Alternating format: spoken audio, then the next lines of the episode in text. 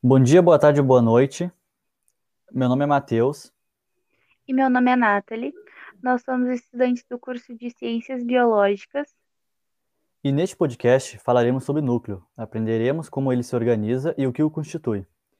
Ele é quem caracteriza as células eucariontes e as diferencia das procariontes, as quais não possuem envoltório nuclear. O núcleo ocupa cerca de 10 a 15% do volume das células. Esse fato é perceptível quando visualizamos as células através da microscopia óptica. É no núcleo que encontra-se a maior parte do DNA.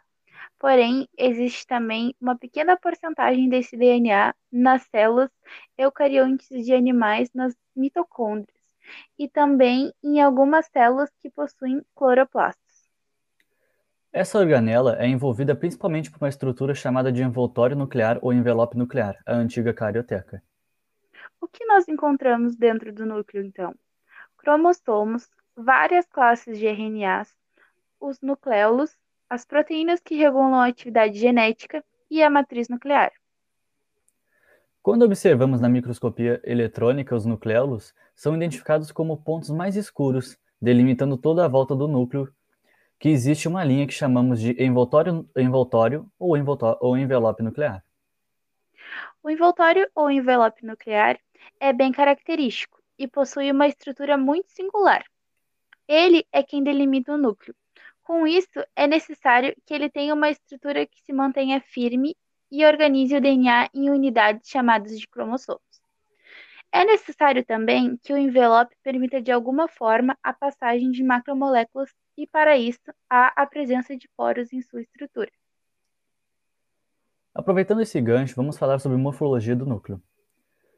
Uh, onde temos o envoltório nuclear que é composto por duas membranas concêntricas e está em conjunto com o retículo endoplasmático. O envoltório nuclear possui duas partes, sendo estas a membrana interna e a membrana externa, mostrando que o envoltório é composto por duas membranas concêntricas realmente. Como falado anteriormente, o envelope nuclear precisa fazer a importação e exportação de macromoléculas. E para que isso ocorra, existe a presença de poros. E o que são esses poros? São estruturas que têm uma composição proteica, que permitem a passagem de algumas macromoléculas do citoplasma para o núcleo ou vice-versa. Ele é extremamente seletivo e isso tem muito a ver com os receptores e proteínas que estão associadas às macromoléculas que entrarão ou sairão do núcleo, ou até mesmo as proteínas que formam o próprio poro. Resumindo, o poro nada mais é do que um complexo proteico. É importante descrever que os poros possuem oito colunas proteicas que formam o complexo. Existe também a presença de algumas proteínas que ficam por fora desse complexo e são chamadas de fibrilas proteicas e estruturas proteicas desorganizadas que formam um gel que impede qualquer coisa que passe para dentro. A passagem é selecionada e deve haver um receptor que vá romper o poro. Como se dá a passagem de macromoléculas por este poro, então? Algumas macromoléculas precisam ingressar no núcleo, outras precisam sair do núcleo. Algumas proteínas que regulam a atividade gênica são sintetizadas na região citossólica, ou também grudadas ao retículo endoplasmático. São transportadas ao poro nuclear, onde recebem um sinal de entrada. Então, um receptor se une à proteína e entra na região nuclear. Em uma outra situação, algo deve ser exportado do núcleo, principalmente o RNA mensageiro. Então, este precisa ser exportado para o citoplasma. Lá, ele encontra o ribossomo, que muitas vezes está grudado ao retículo endoplasmático. Ali, então, ele terá o processo de tradução do RNA mensageiro em uma proteína. Tudo isso através do complexo de poros. Em outros casos, a futura proteína nuclear precisará de uma ajudinha, então existe um sinal de localização nuclear, chamada de sinal peptídico. Então, o receptor vai perceber a proteína e se ligar a ela, assim tendo força para romper o gel e conseguir passar pelo complexo do poro, transportando o para o meio nuclear.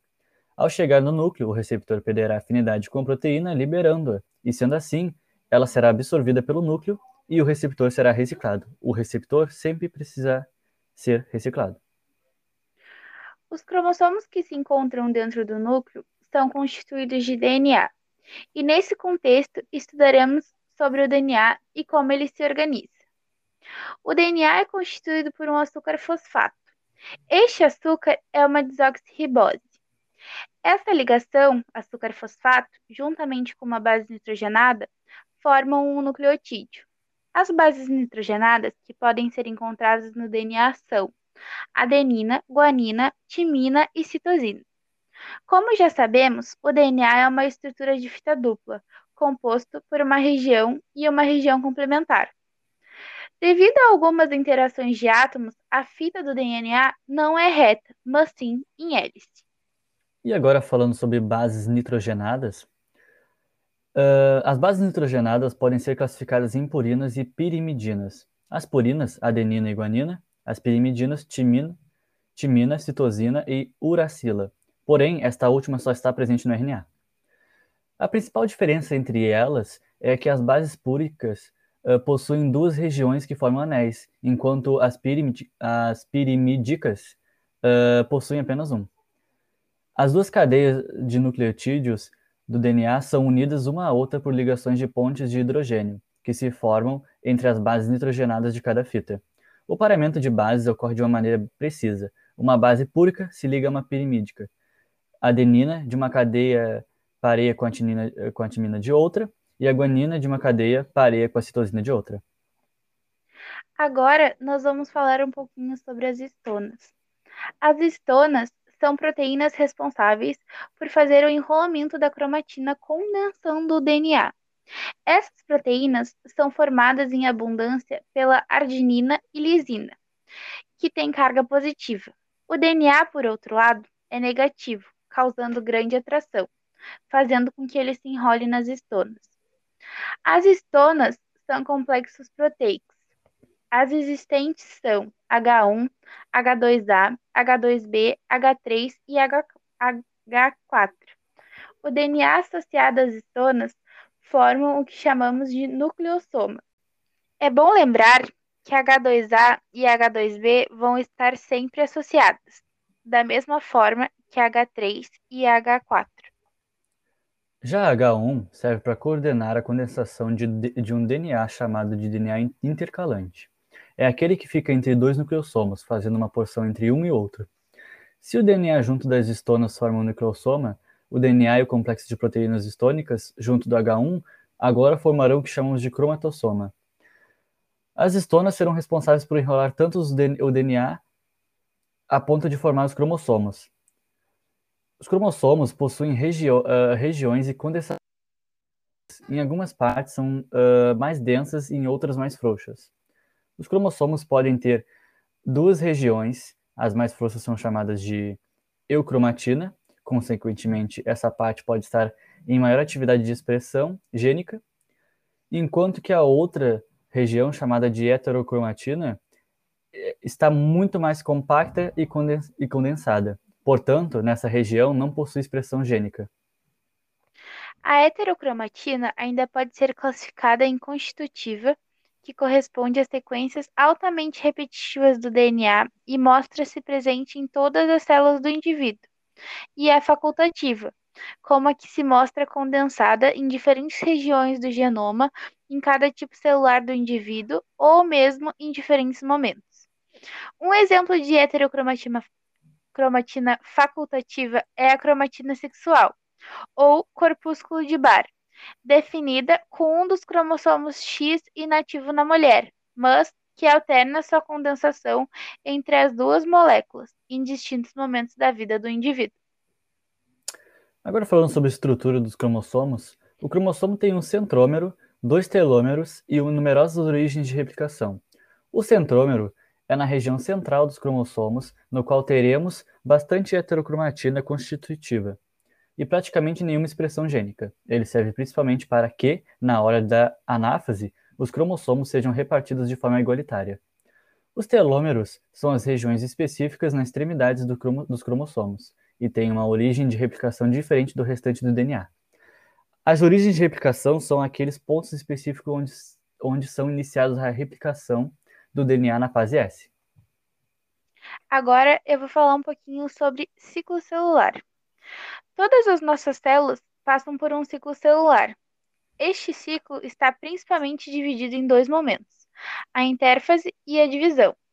No momento da intérfase, a célula está se preparando para entrar no momento de divisão, que pode ser por mitose ou meiose. Antigamente, acreditava-se que as células, durante o período de intérfase, só faziam as suas funções. Porém, hoje se sabe que, além de fazer as suas funções celulares, elas também estão se, se preparando para entrar em uma próxima divisão. Nesse contexto, dividiu-se a intérfase em três subperíodos: o G1, o S e o G2. A fase S significa síntese, ou seja, os cromossomos terão duas cromátides, uma para cima e outra para baixo, com um centrômero no meio. Porém, nessa fase, S serão formadas outras cromátides, e assim teremos duas cromátides para cima e duas para baixo, formando as cromátides irmãs. Isso ocorre para que a porção genética seja igualitária, principalmente nas condições de divisão. Agora falando sobre cariotipo, o cariotipo uh, nos mostra como as espécies são constituídas através de seu número e formato cromossômico. Ou seja, cada espécie tem um número cromossômico e formatos de cromossomos diferentes. O cariotipo é obtido principalmente através da fecundação quando o óvulo se junta ao espermatozoide e forma a célula ovo ou zigoto, a célula que todos nós somos um dia. Essa célula passará por várias ações mitóticas que, formar, que formarão o indivíduo. Nós, seres humanos, temos 46 cromossomos, sendo 23 do nosso pai e 23 da nossa mãe. O mesmo ocorrerá quando tivermos filhos. Para finalizar, é importante ressaltar que os componentes nucleares se organizam dentro do núcleo de duas formas diferentes, em territórios cromossômicos e domínios intercromossômicos. Nos territórios cromossômicos, são regiões especiais ocupadas pelos cromossomos. Já os domínios intercromossômicos separam os territórios cromossômicos onde estão encontradas moléculas de RNA em trânsito para os poros nucleares. Bom, pessoal, esse foi o nosso podcast. Uh, espero que tenham gostado e até uma próxima. Até, até mais. Muito obrigado.